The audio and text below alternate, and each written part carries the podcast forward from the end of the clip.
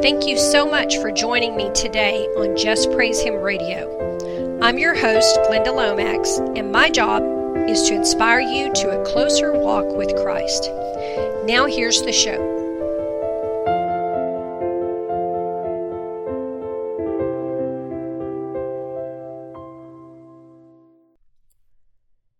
Hello, believers. Welcome to the Just Praise Him radio show. I'm your host, Glenda Lomax. And the title of my message today is Are You Really Forgiven?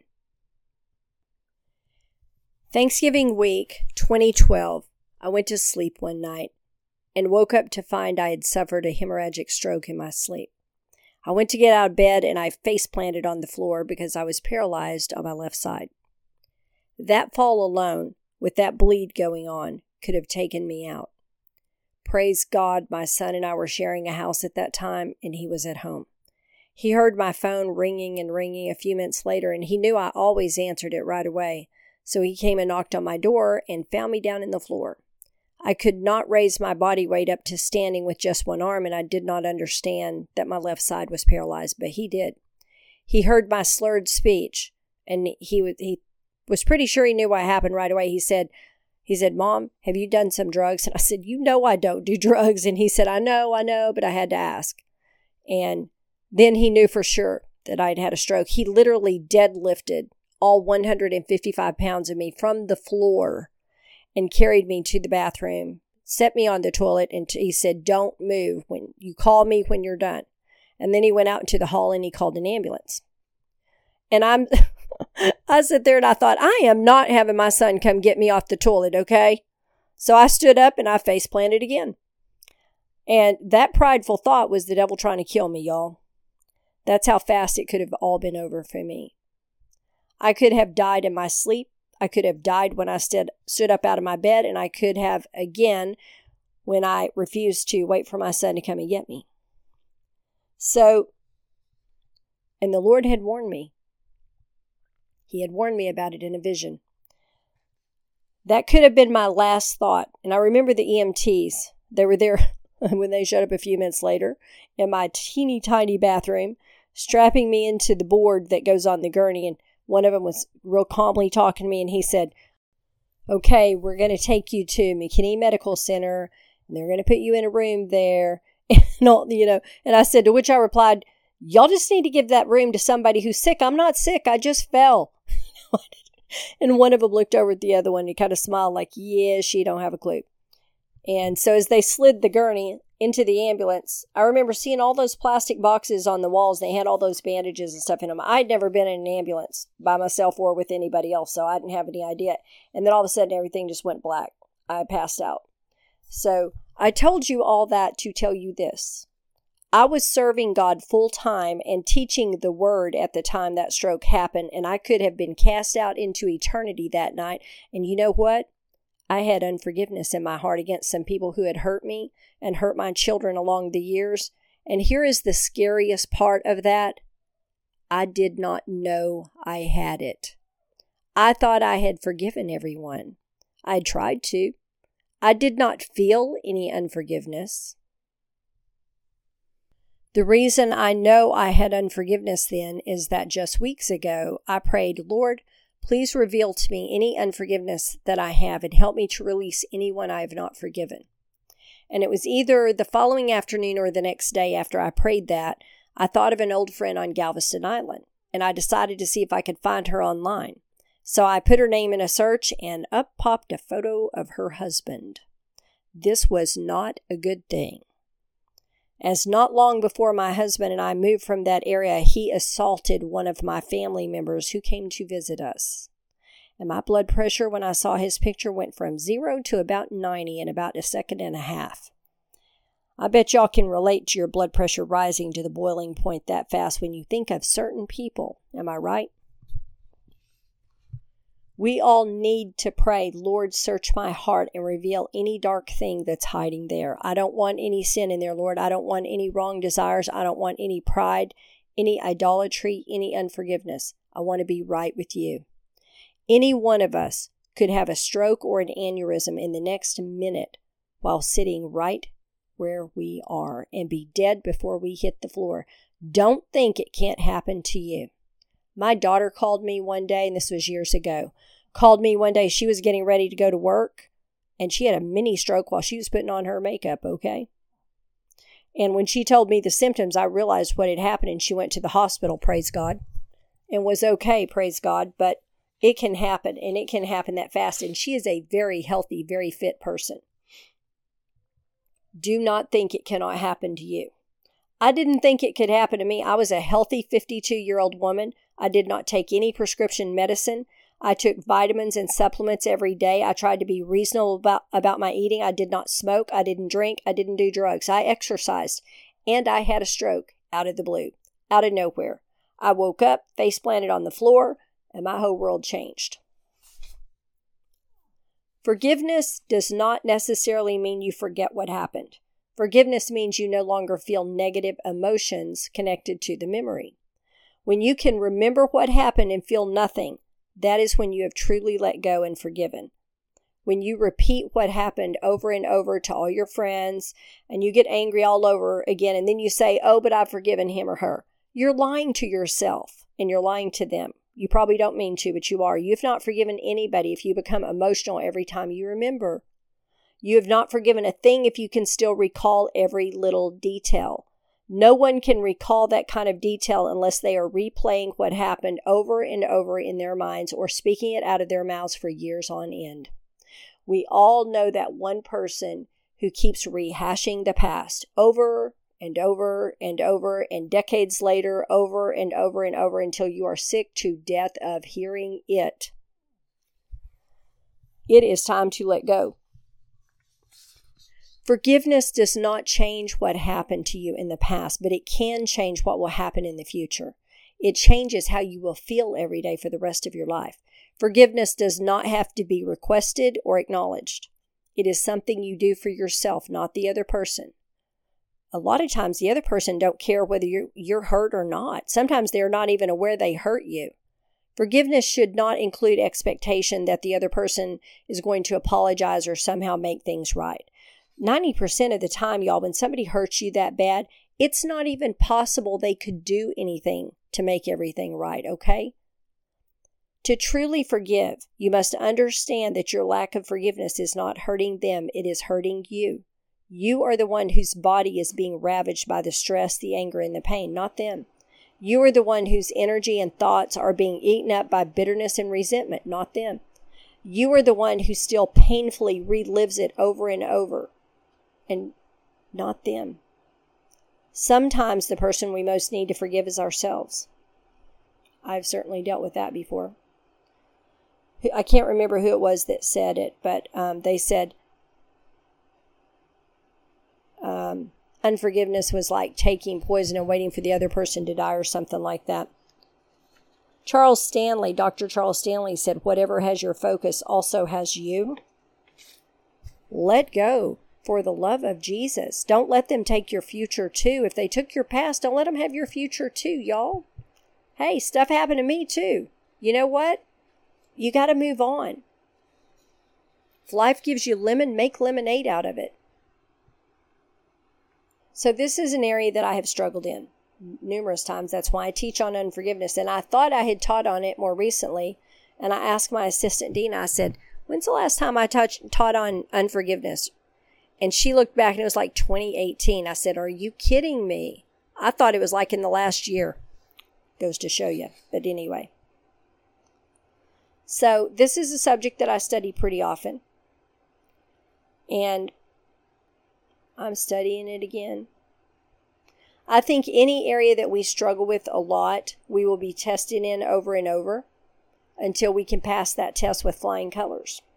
And I keep getting tested in this one, so I must need still need help, right? Okay, we want to talk about the parable of the unforgiving servant because it's the perfect illustration of what's going to happen to us if we do not forgive. And this is the same for everybody, whether you are Christian or not, doesn't matter. The rule is the same for everybody. If you refuse to forgive others, God refuses to forgive you. Okay, we're going to Matthew chapter 18. I'm going to start reading in verse 21.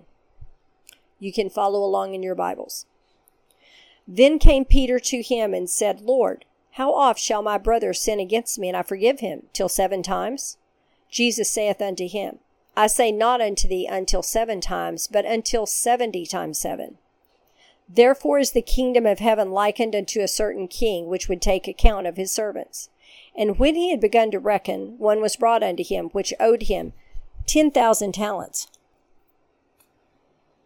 But forasmuch as he had not to pay, his Lord commanded him to be sold, and his wife, and children, and all that he had in payment to be made. Boy, aren't you glad they don't do that anymore for debts. The servant therefore fell down and worshipped him, saying, Lord, have patience with me, and I will pay thee all. Then the Lord of that servant was moved with compassion, and loosed him, and forgave him the debt.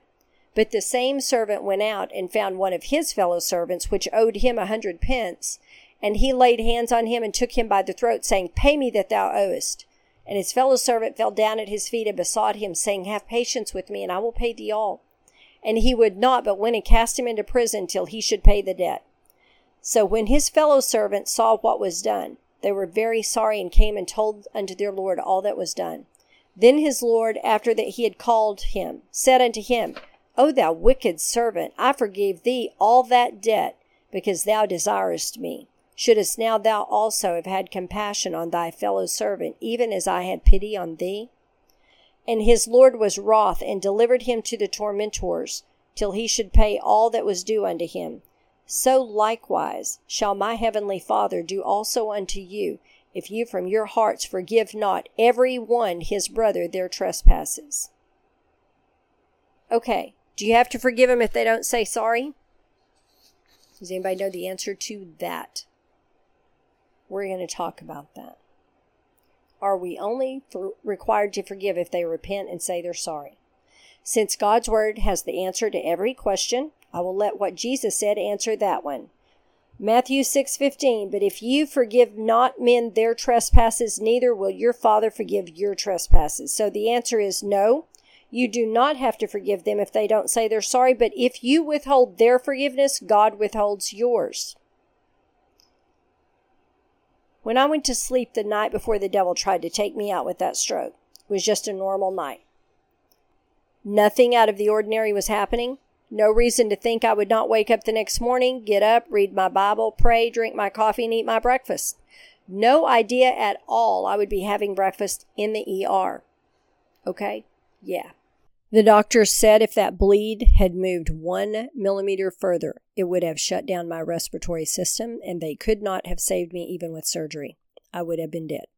The reason is because a bleed on the brain kills tissue, and this one was so deep in the cerebral tissue. It wasn't even possible to operate. Praise God, because I would not have wanted to wake up and find out, yeah, that I'd had brain surgery. The jokes would have never ended, you know.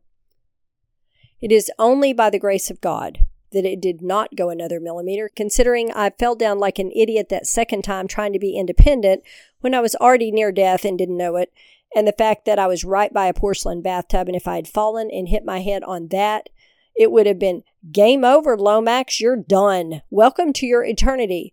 Oh, and by the way, you will be seated in smoking, not non smoking like you thought. Why? If I am saved and sanctified, would I be seated in the smoking section? For if you forgive men their trespasses, your heavenly Father will also forgive you. But if you do not forgive men their trespasses, neither will your Father forgive your trespasses. Matthew 6 14 and 15. The word that is translated forgive in Matthew 6:15 means to send away from out of.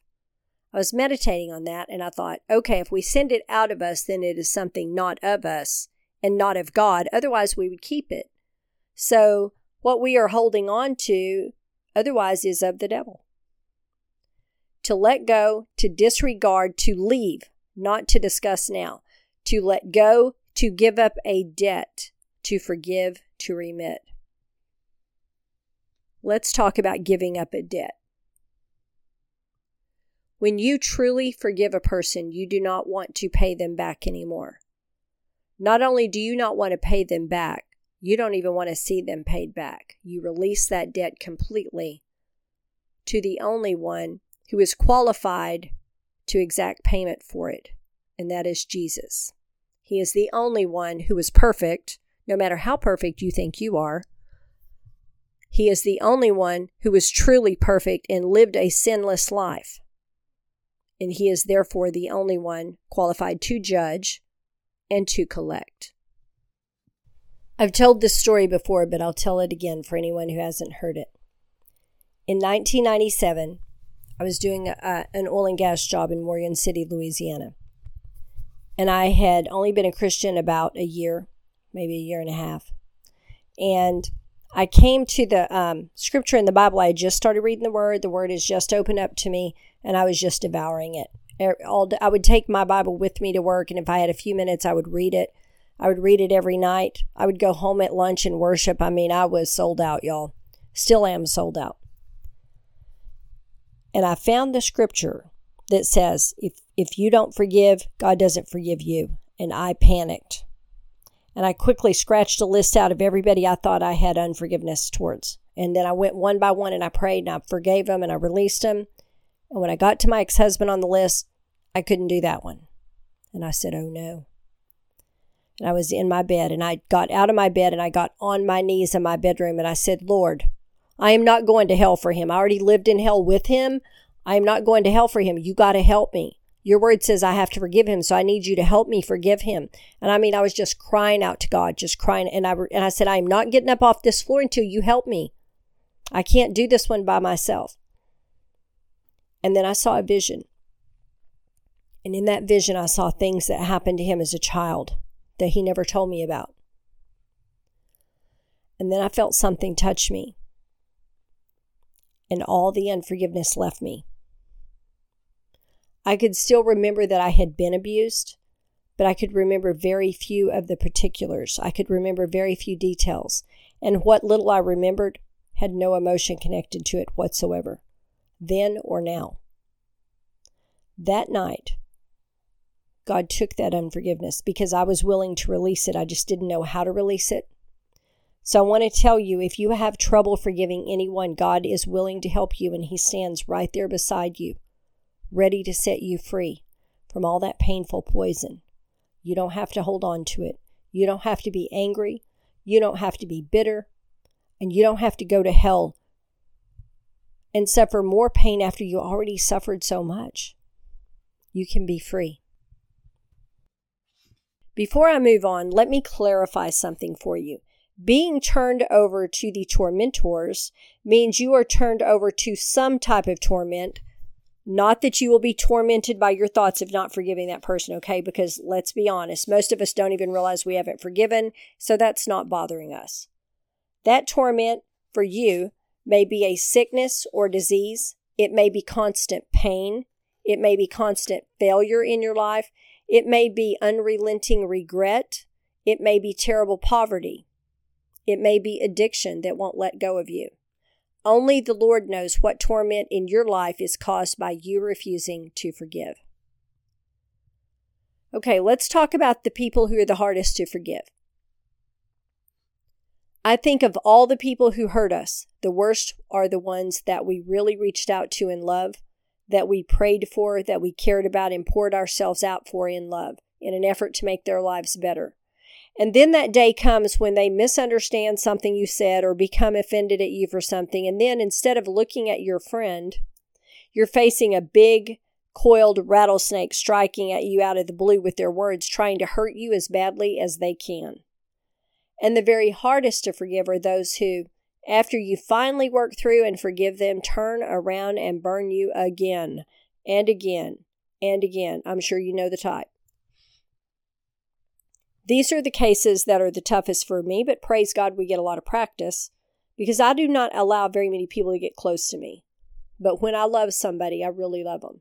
And I open my heart and my life to them.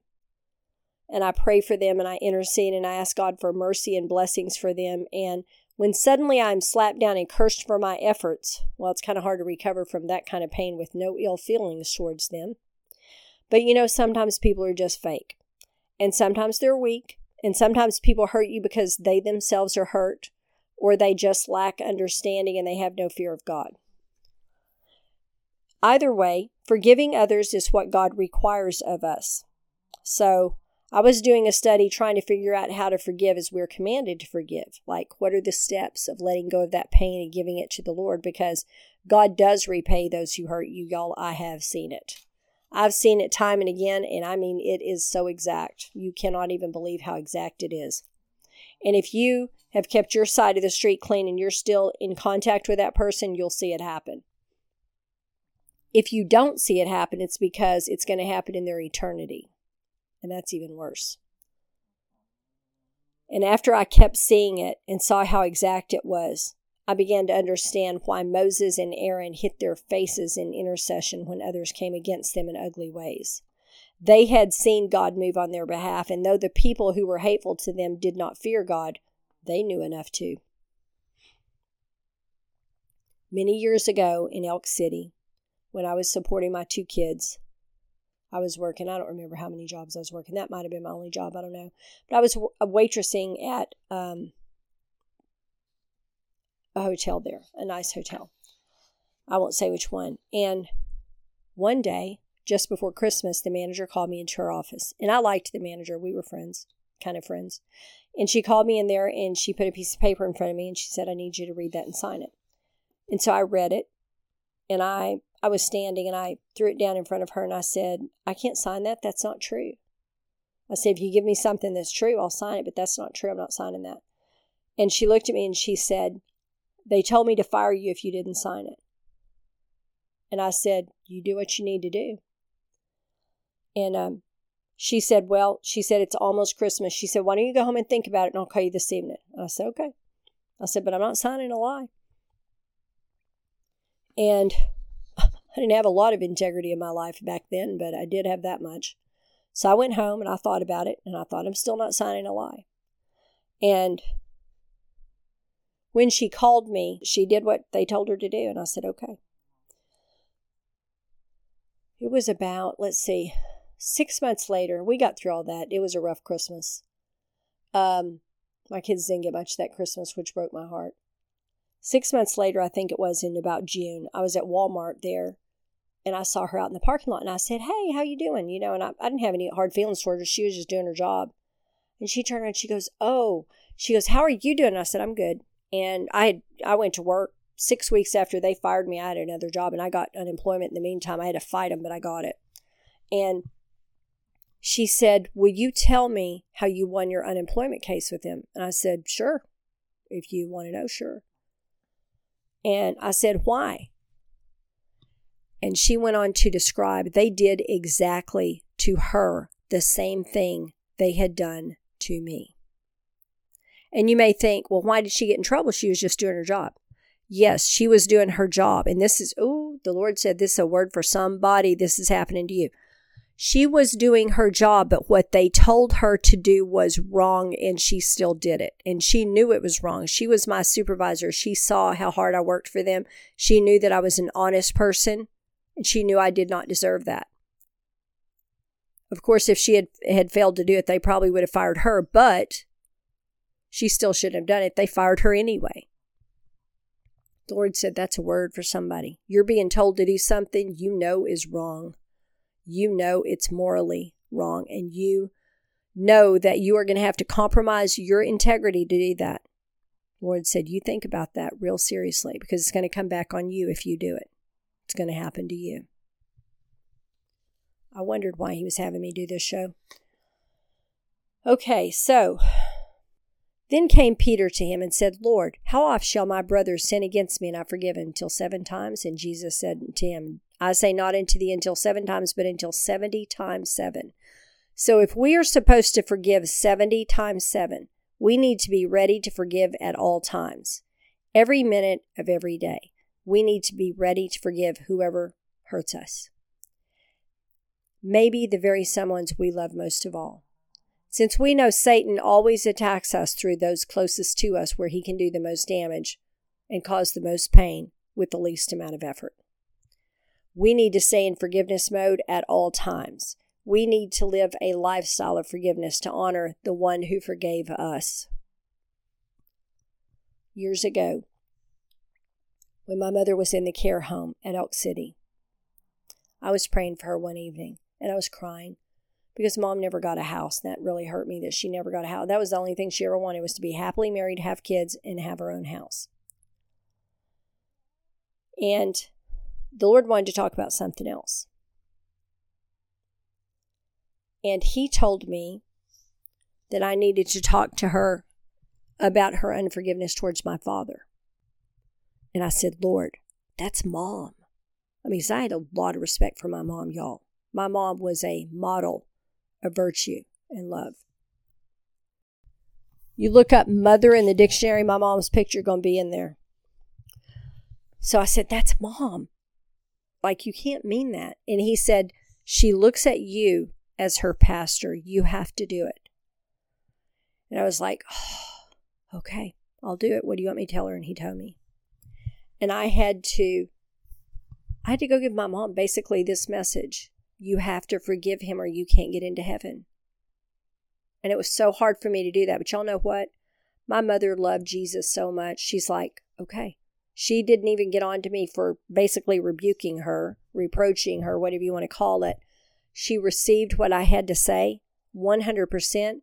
She received it with humility and she immediately repented. That's the kind of mother I had. I am so blessed to have had a mother like that. I miss her a lot. This is not in my notes, but the Lord is telling me somebody needs to hear this. I don't know what kind of mother you have, but you only get one mom. And He wants you to make it work with her. He wants you to, I don't know if you need to forgive her or she needs to forgive you, or maybe it's, but I don't know. But the Lord says this is a message for somebody that desperately needs to hear it. And He's showing me you don't have very long to live.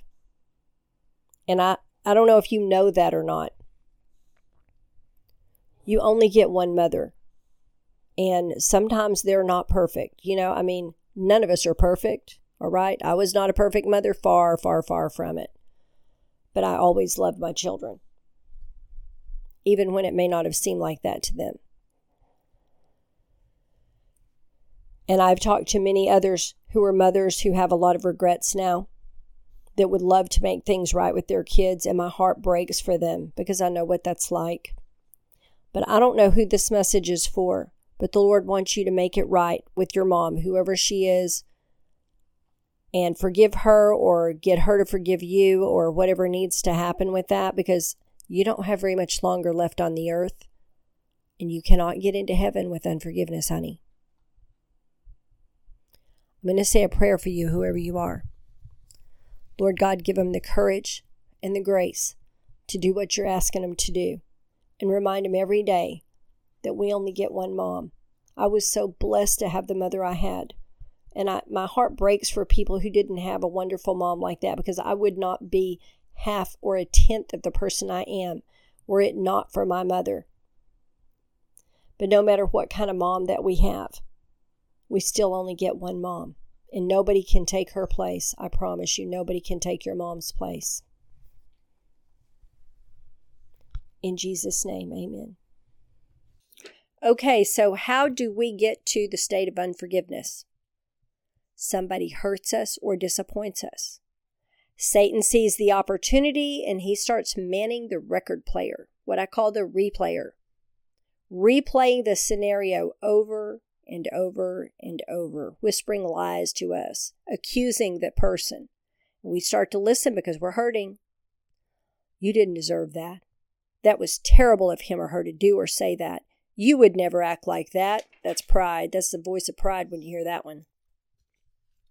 Hurt begins to progress towards anger as the replayer keeps playing, and then it moves to resentment. And resentment is like an infection under the skin. It quietly increases and turns redder and redder. And this can go on for years or decades, lifetimes can be lost to resentment. And resentment is a joy killer. Can I just say that? And resentment becomes full blown anger. And as anger continues to grow, it becomes hard and bitter. Bitterness no longer believes in anything good, it only sees the bad. And it cannot see its own part in the play, it just places blame.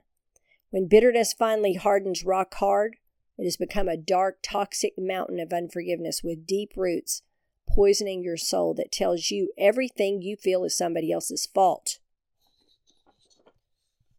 Years ago, when I lived in Princeton, there was an older lady named Catherine that lived not far from me. And I met her, I think I was out walking one day just to get out of the house. And she lived in an apartment er, like blocks away. And we became friends. And I used to go see her a couple of times a week because I was out of work and there was no hope and I really didn't have anything else to do. And it kind of took my mind off everything else. She had some kind of a shoulder injury, probably a rotator cuff or something. And and she was always in pain in her shoulder. But she was always talking about her past. How bad her husband treated her. How bad her daughter treated her. How bad everybody treated her. Everybody was bad to her. Nobody was good to her. And she went on and on and on. Oh, but I forgive him. Oh, but I forgave him. And I would say, okay, that's good. You know, and I mean, I would sit there and I would walk in the door feeling light and, you know, happy to see my friend. And within five minutes, I would be like, For the love of Jesus, what am I doing here again? And I would walk out feeling like a thousand pounds had been added to my load. And eventually I stopped going over there because I didn't need any more added to my load. I was already out of work and out of money and everything else. She had so many people she had not forgiven.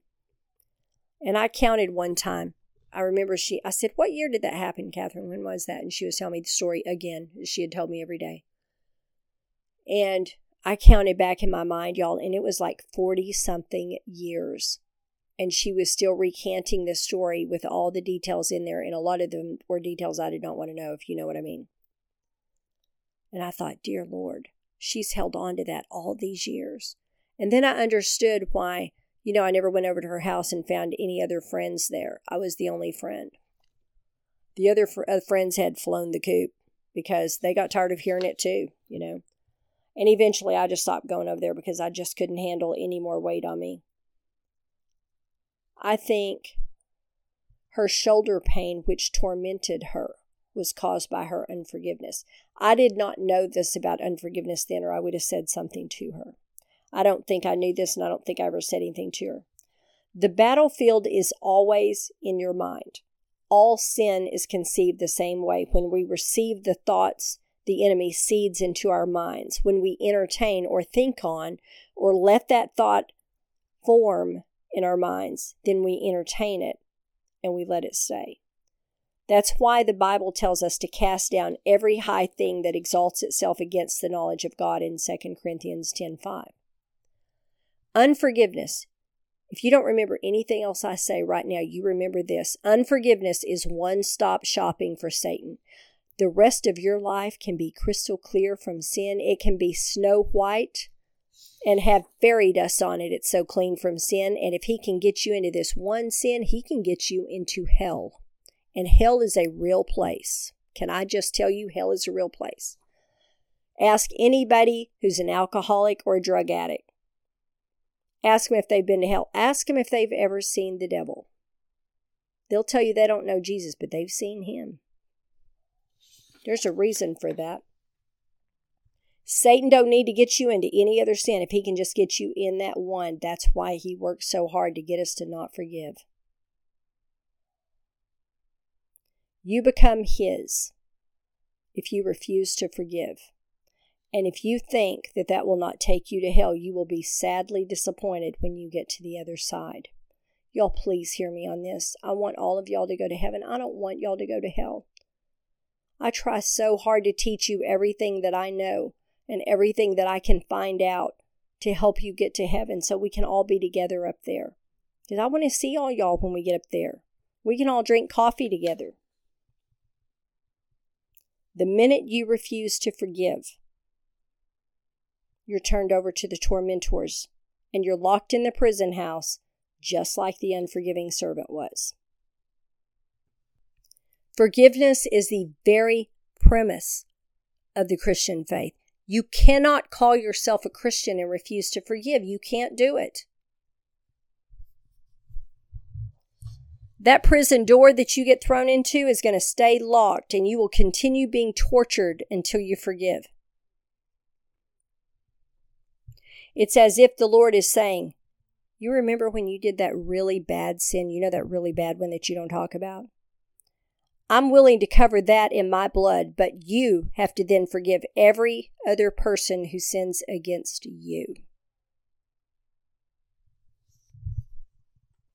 Those of you who have listened to me for years, you know the, the forgiveness test, the unforgiveness test. So for anybody who don't know, let me tell you. When you think back over whichever person or whichever event or your childhood or your marriage or whatever it is that pushes your buttons, if you feel anger rise up in you, you have unforgiveness. Okay, and I'm not saying that what anybody did to you was right.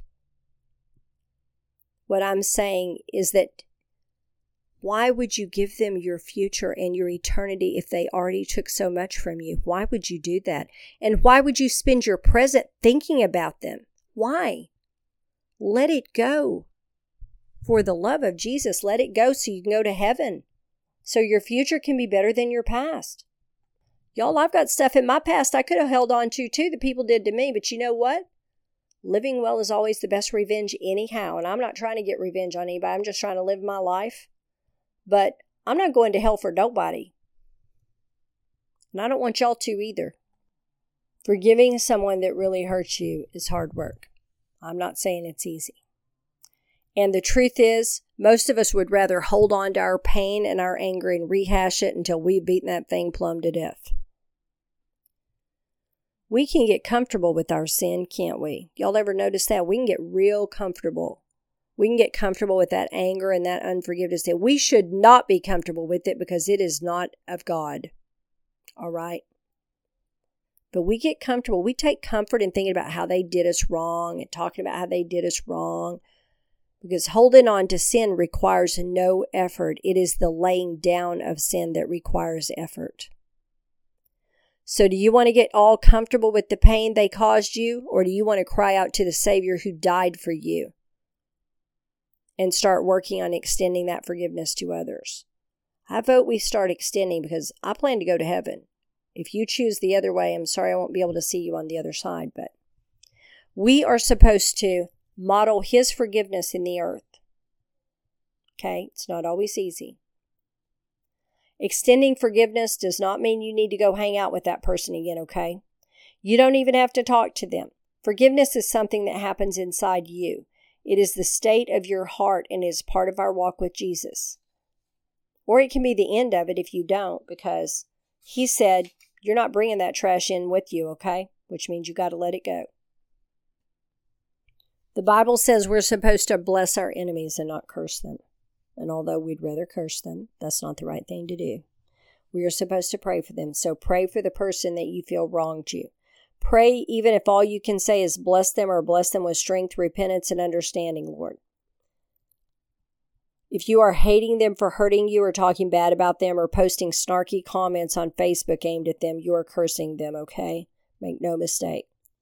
Read 1 Peter 2:23 which talks about Jesus not reviling again those who abused him and railed at him. We are to follow his example, not the world's.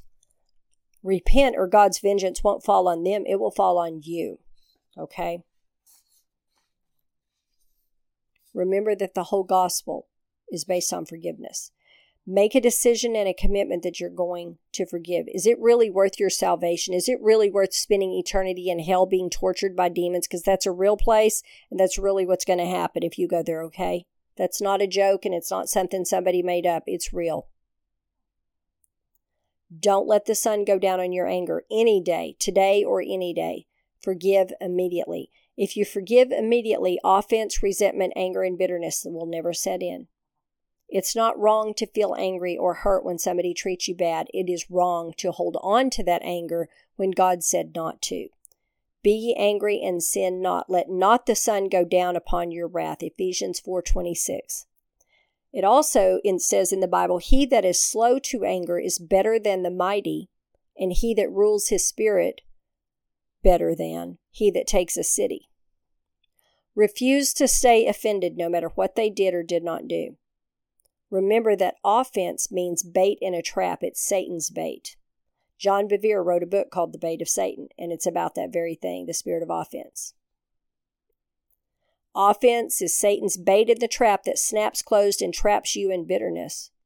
Recognize that Satan has set a trap for you and obey James 4 7. Submit yourselves therefore to God. Resist the devil, and he will flee from you. Resist being offended. Just decide you won't do it. Stop thinking about it. Cast down the thoughts of how offensive their behavior was or is and let it go. Replace each of those thoughts of offense with thoughts of prayer for them to gain understanding or a scripture verse that comforts you instead. Resist the urge to tell others what was done to you. This is hard. This is very hard, especially for us women folk, because women process everything verbally, and all the men said, Oh no. The discretion of a man defers his anger, and it is his glory to pass over a transgression. That's Proverbs 19:11.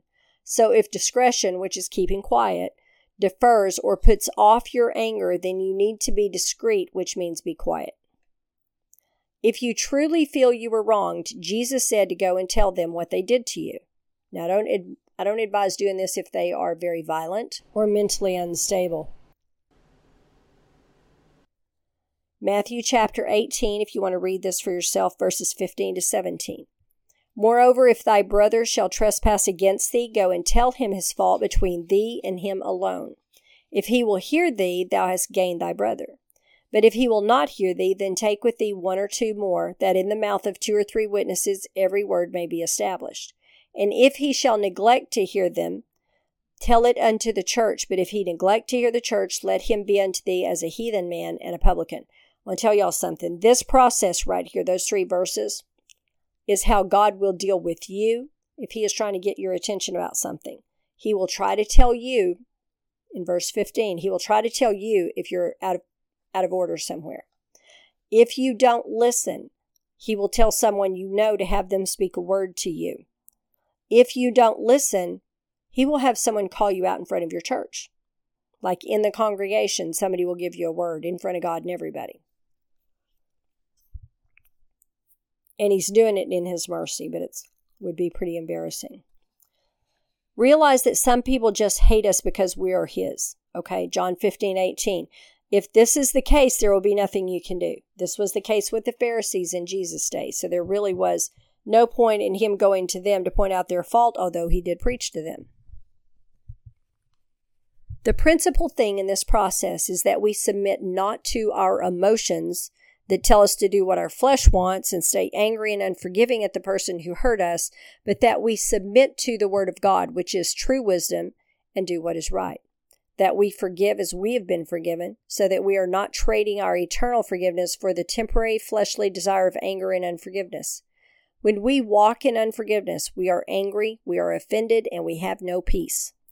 But when we release what they did to us to the Lord and trust Him to deal with it and them, and when we pray for our enemies, our peace returns. We can go on with our lives and He will deal with the rest, and our salvation is secure.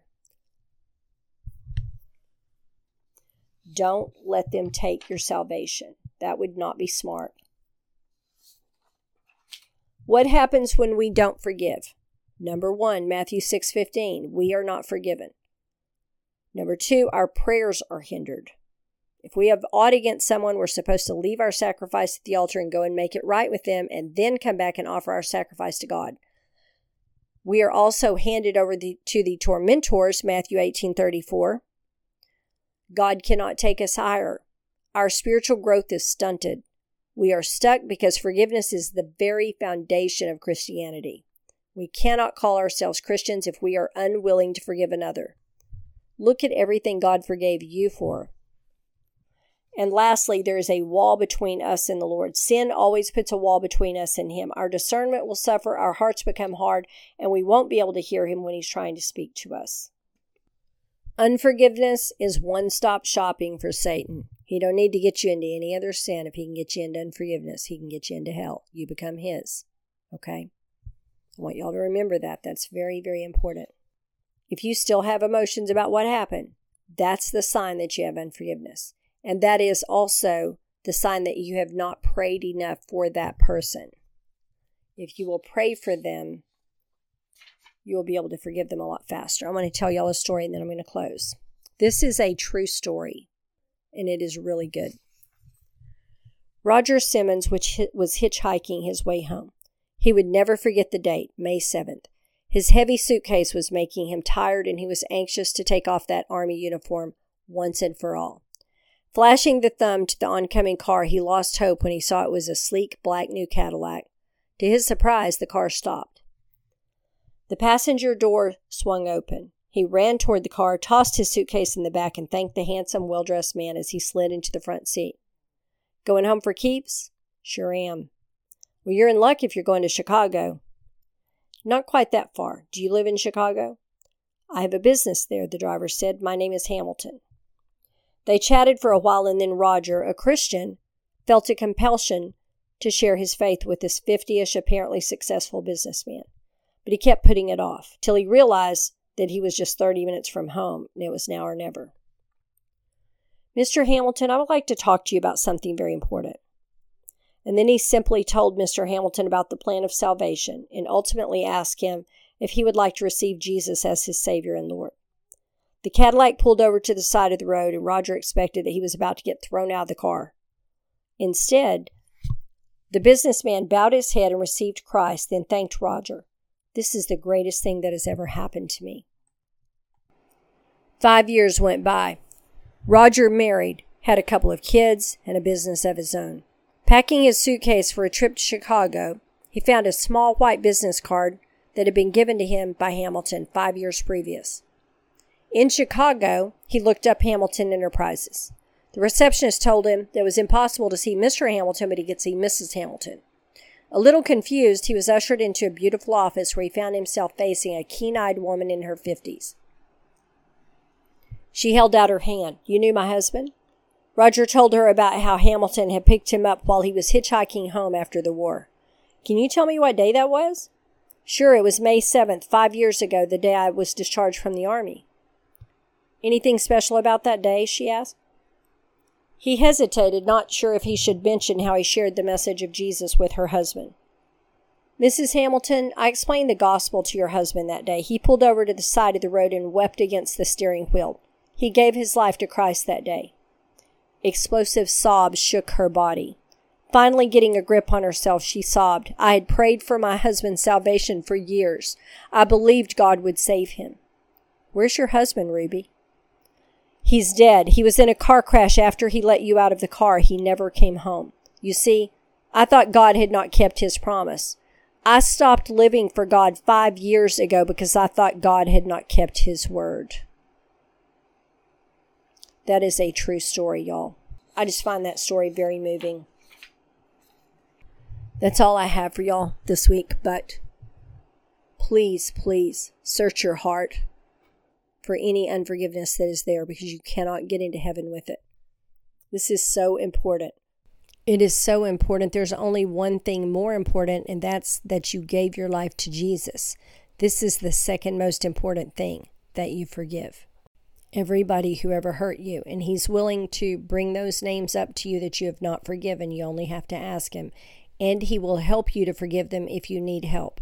I know some wounds are a lot harder to forgive than others. It is not God's will that any should perish, but the rules are the same for everybody.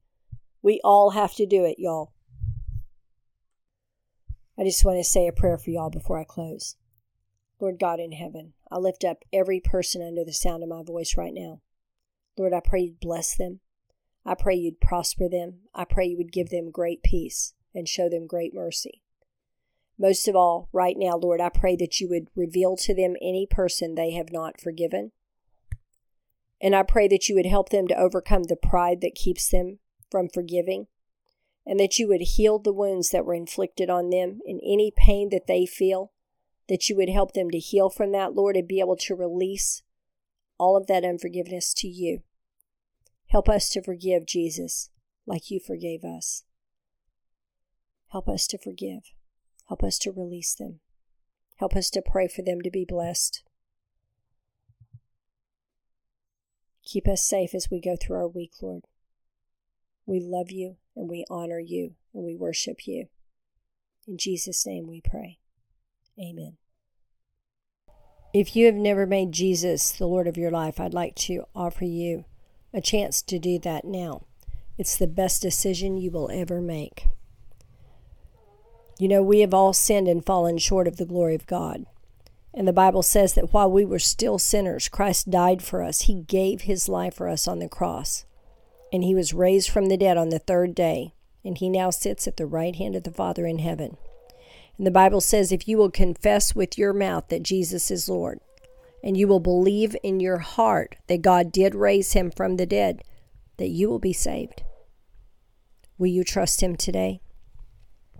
Just say this prayer after me Lord God in heaven, I have sinned. I have fallen short of your glory, Lord God, and I ask you to forgive me of my sins. I turn from those sins now. And I confess with my mouth that Jesus is Lord. And I do believe in my heart that you raised him from the dead. And I ask you to save me now and give me a new life. Show me your ways, O God. In Jesus' mighty name I pray. Amen. If you just said that prayer from your heart, you're now a Christian. You're a child of the living God. Welcome to the worldwide family of God. We're a big family. We're all going to heaven together later on. If you start reading your Bible every day, God will teach you about Himself. Find a good Bible teacher that you like to listen to, or find a really good Bible believing church and learn all you can.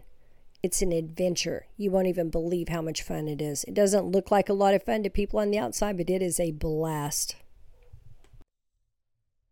Thanks for listening. Jesus bless you. You'll have a great week. Thank you so much for tuning in today to Just Praise Him Radio. You can contact me by mail at my new address, JPH Inc., Glenda Lomax, P.O. Box 60, Glencoe, Arkansas 72539, or by email at jphtoday at gmail.com. JPH is not affiliated with any nonprofit organization, church, or denomination.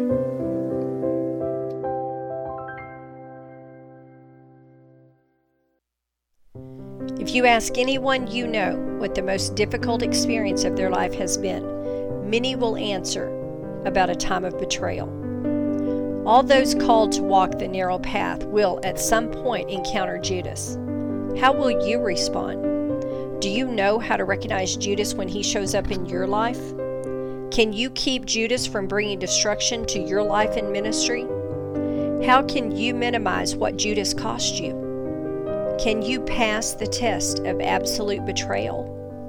Get your copy of The Judas Test, available in print and new audiobook, The Judas Test by Glenda Lomax, available now on Amazon.com.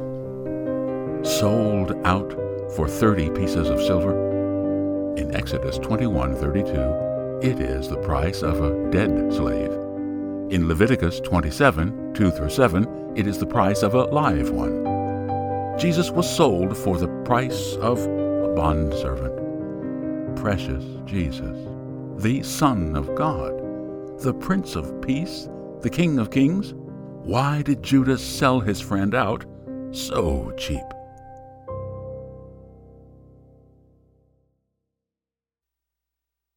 Sidewalk Flowers Volume 1 is a collection of 58 short inspirational readings that will uplift, comfort, and encourage readers from every walk of life. Sidewalk Flowers includes inspirational tales and topics taken from the lives of everyday people who exhibited extraordinary wisdom, kindness, and courage while traveling the sidewalks of life. Get your copy of Sidewalk Flowers Volume 1 today, available in print and new audiobook. Sidewalk Flowers Volume 1 by Glenda Lomax, available on Amazon.com, in print or new audiobook. There is no one on earth who has not been wronged at some time in their life. Everyone has a story to tell. Everyone has been hurt by someone. The pain you have suffered does not make you special. It is what you do with that pain that sets you apart. Life can make you bitter or it can make you better You choose. The only difference between the two is the I.